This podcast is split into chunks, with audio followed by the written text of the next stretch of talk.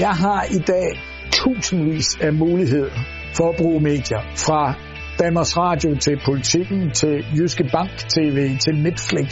Jeg hedder Lasse Jensen, jeg har været journalist i 53 år. Og de sidste 20 år har jeg kun beskæftiget mig med medier, blandt andet på et radioprogram, der hed Mennesker og Medier. Jyske Bank TV var starten på noget nyt. Fra at journalister var sådan en privilegeret flok, som var filtret mellem virkeligheden og læserne, lytterne, seere, så er der nu kommet en milliard journalister.